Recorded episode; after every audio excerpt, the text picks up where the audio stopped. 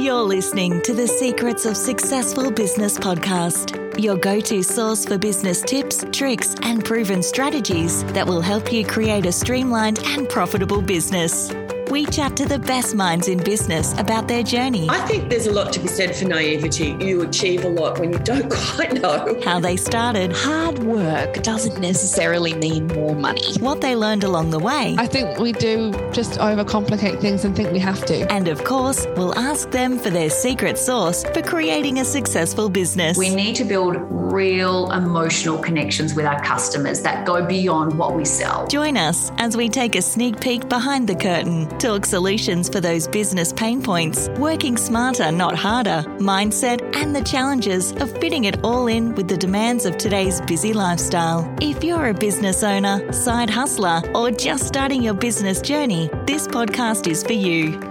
Now, here's your host, business coach, and content creator, Justine McLean from Flossi Creative. Hello, and thanks for joining me on the podcast today.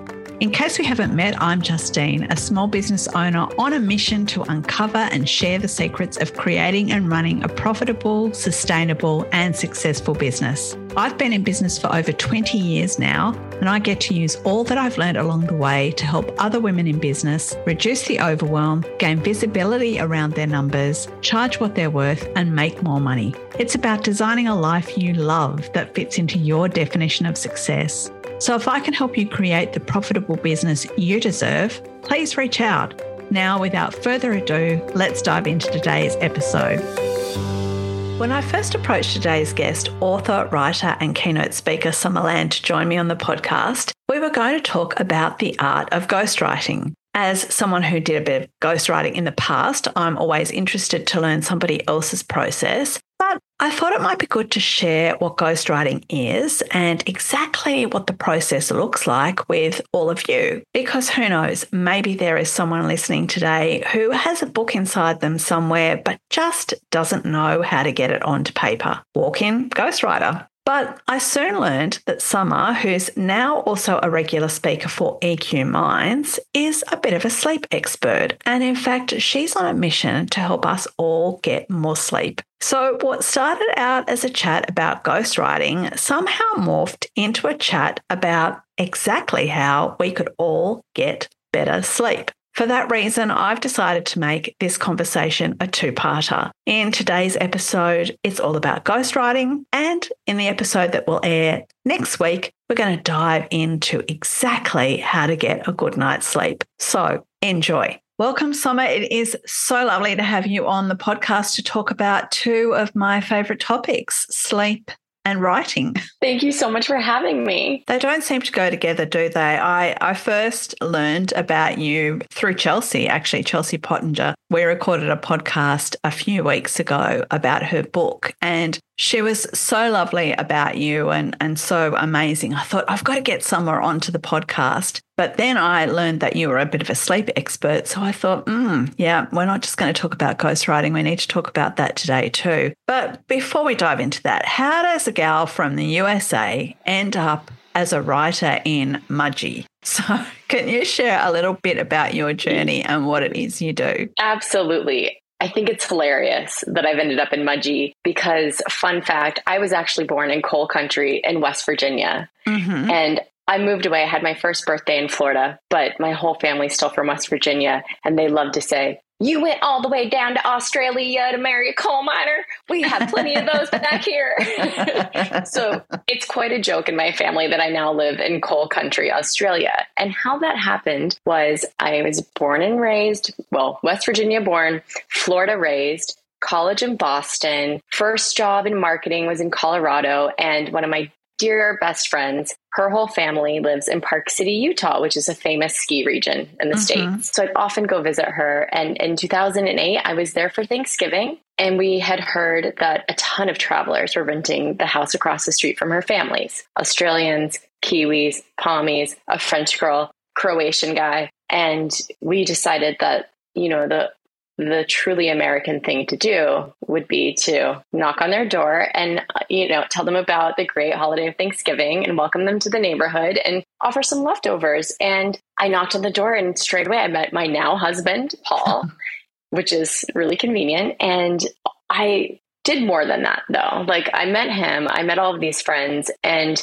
over the course of like two to three hours, I just expanded my vocabulary massively with words like ski season, gap year, working holiday, travel visa. Like I was like, what? I'm American. We don't go anywhere. Like yeah. I, in my defense, I was really quite well traveled for an American, but I was also operating under the pretense that you go to school, you go to college. Like if you don't get your master's, you get a job. Like you just work and you take your four to six weeks off a year that you accrue after multiple years of working. Mm-hmm. Actually, we don't get four to six weeks. We get two weeks in America. I'm exactly. so American. I'm so Australian now. So you take your two weeks, and exactly. usually you have to save those for weddings and stuff. But um, you know, I'd only been working in my job in Colorado about I want to say like six months, mm-hmm. maybe even less. And when I saw what all all y'all were doing, living your best lives, I was like, oh, I think I need to give notice and come and do a ski season. And then I got a working holiday visa for 2009. And I traveled from Perth to Darwin for four months. And then I did Sydney up to Port Douglas and back. And I was just like sold on the way that Australians do life. Yeah. So um, after that, went back to America, did a ski season. And that's when my husband and I decided we were, I think, 22 or 23 at that point that we should probably get grown up jobs. He had done seven winters back to back. I was just a bit wandering. Like I had this marketing degree, but I was like, is really what I want to do? I don't know. I'd go anywhere. And so we decided to settle down first in Wollongong at the end of 2010. Mm-hmm. And because my husband is a fitter by trade and he had aspirations to work in a coal mine, he found his way to Mudgee, which meant I found my way to Mudgee in 2011. I think we both thought it would be temporary, that it was something that we would do just to get experience, move back to Wollongong, closer to family, closer to friends. And we are now like 12 years deep.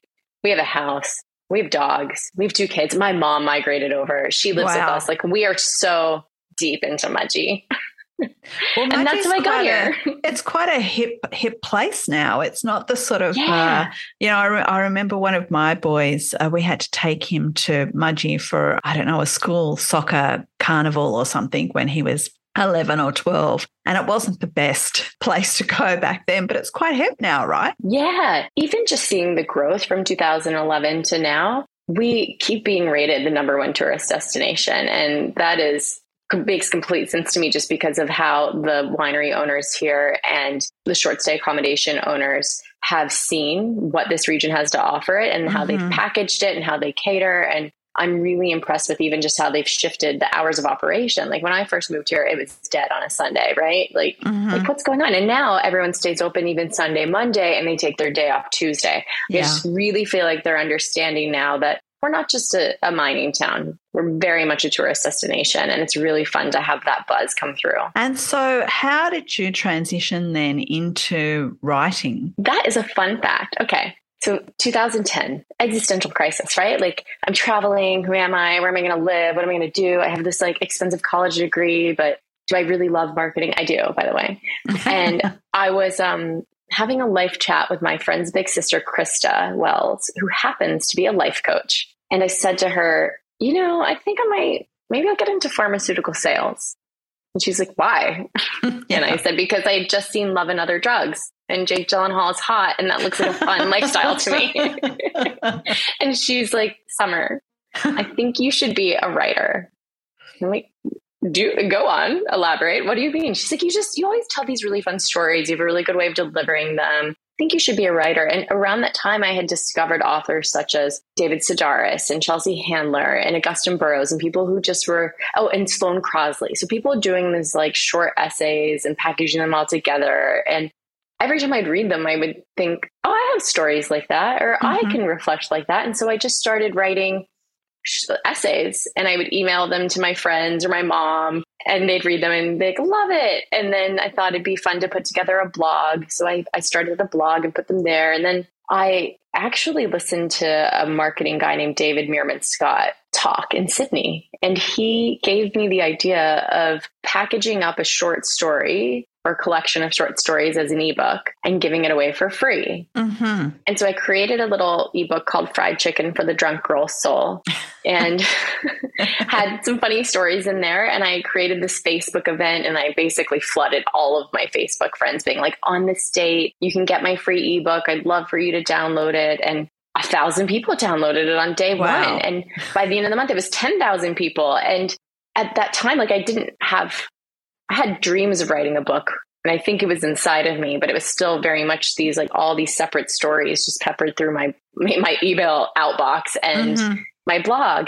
But I think it was May. Is that when the Sydney Writers Festival happens? Yeah, I think so. Yep. So May 2012, I went to this event called So You Think You Can Write at the Sydney Writers Festival. And they had 10 people from the audience pitch their books to a panel of publishers and they just get feedback. So no one's no one's getting a book deal there. Mhm. And I went to listen. How are people pitching their books? What's this feedback? What can I learn from this? And by the seventh person, I was like, I think I I think I could pitch my book. I think I know what they they want to hear. I raised my hand, nothing. Raised my hand, nothing. I was the last person called. I pitched my book. They had wonderful feedback, and I'm like, thank you.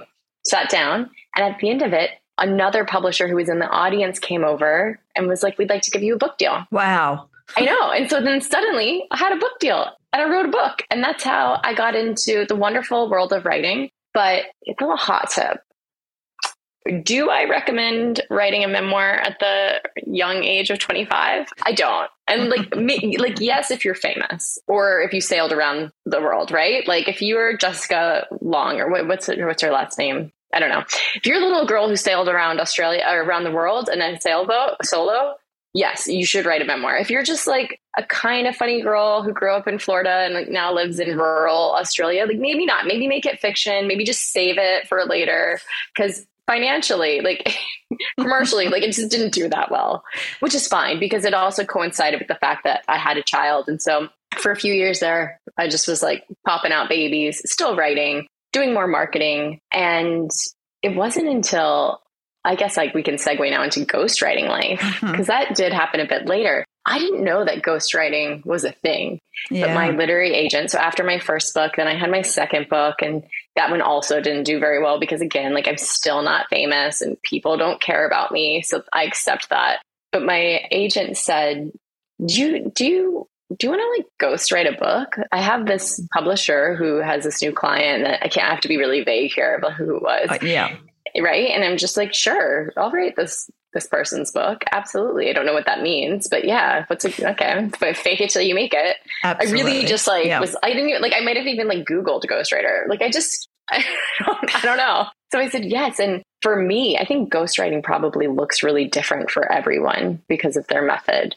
I basically interview someone weekly and find out what story what message they want to tell and I mine out more content. I see if there's something that they don't even know they want to tell. Mhm. I maybe even censor them if I'm like, mm, no, it's not necessary, or like you really don't want to put that on paper. And then I help, like I fully structure the book.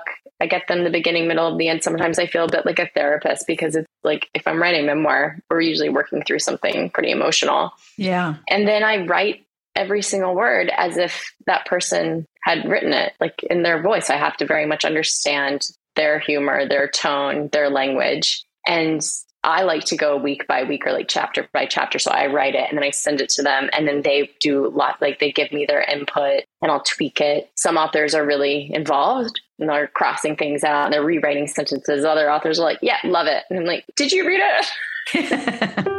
You freaked out by your business finances, frantic when it comes to end of quarter compliance? Has tax time got you in a cold sweat? If you can relate, you're not alone. Most business owners find the financial side of their business overwhelming, confusing, and probably on the never to do list. When I started my first business, I felt exactly the same way. However, I quickly realised the impact good financial management made to every part of my business. So, over the last 20 plus years, I've focused on the finance. I've become a registered BAS agent, worked in insolvency, and now I work with other business owners on building financially strong and successful businesses. From bookkeeping and compliance services to one to one coaching and mentoring, workshops, online courses, and my signature service, the pricing formula formula, here at Flossi Creative, we've got you covered. So if your business finance makes you feel blah, reach out, book in for a discovery call, learn about our services, and find the aha moment that will change your business for the better.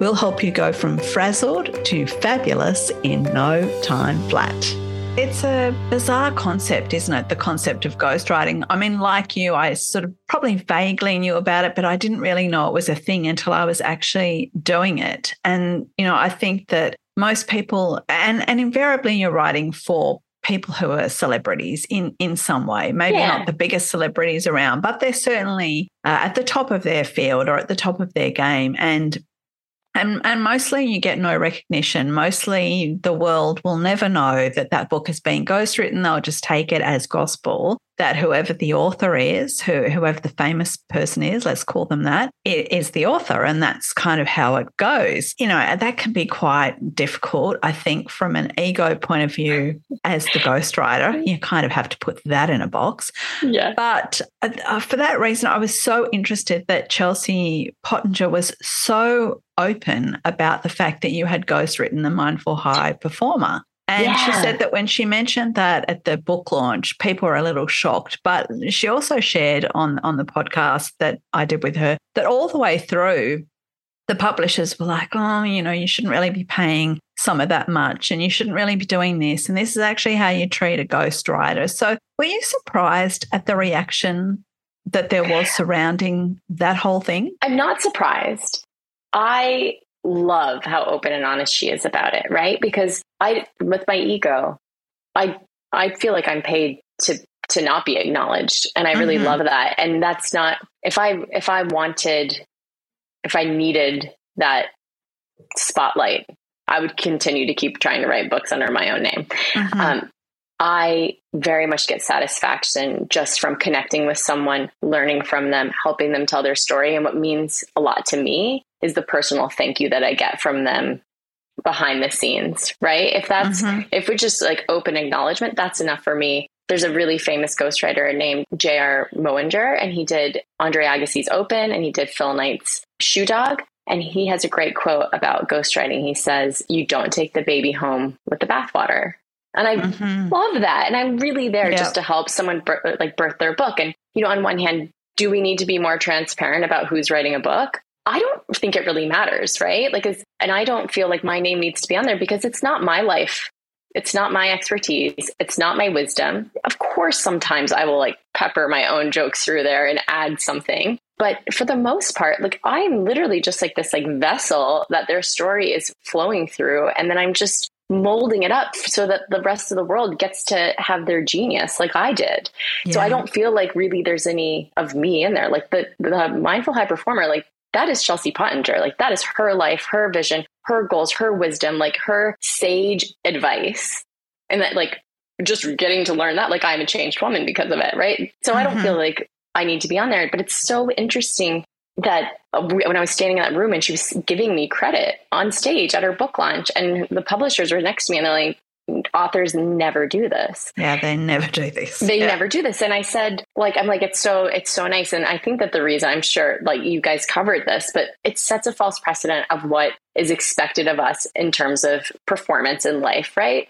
And she's like, it's just really unfair for me to project to the world that I run a business, that I'm a mother, that I'm a full time uni student, that I'm delivering two to three keynotes a day, mm-hmm. and I'm writing a book and I have time for my husband and I have a social life. Like she's like, yeah. I don't. And I just don't want to make people feel that pressure of that that's how they should be performing at home yeah. and, and, and yeah. professionally. I loved that about her. Absolutely. I couldn't agree with you more. And bravo to her because that's exactly what she said to me. And when I she said that, I thought, well, it's amazing that you're prepared to come out and say it because so often we see that highlight reel of someone's life and we make ourselves feel completely bad and wrong because we can't achieve that or aspire to that. So when it comes to ghostwriting, I mean, first of all, you've you've authored two books, as you mentioned, Summerlandish, and I now pronounce you husband and expat. So I suppose a couple of questions. Do you prefer writing for others or for yourself? I like at this point in my life, I really like writing for others. It's I think the things that I value the most in life are connection education, like learning and write and, and the act of writing and ghostwriting just bundles all of my favorite things up into one. So mm-hmm. I just mm-hmm. have so much fun getting to absorb life lessons from someone and and then writing it yeah. and letting it flow and getting into flow state. So I love it. I do feel called to write something these days. I don't think it's memoir. I think it would be more fiction. Mm-hmm. But when it comes to nonfiction, I'm just loving writing other people's stuff. And as you said, I think it's about really sort of getting into their voice and what it is that they want to say. And that I imagine can be a little difficult. What are some of the other pros and cons of, of being a ghostwriter? So, financially, I really like it.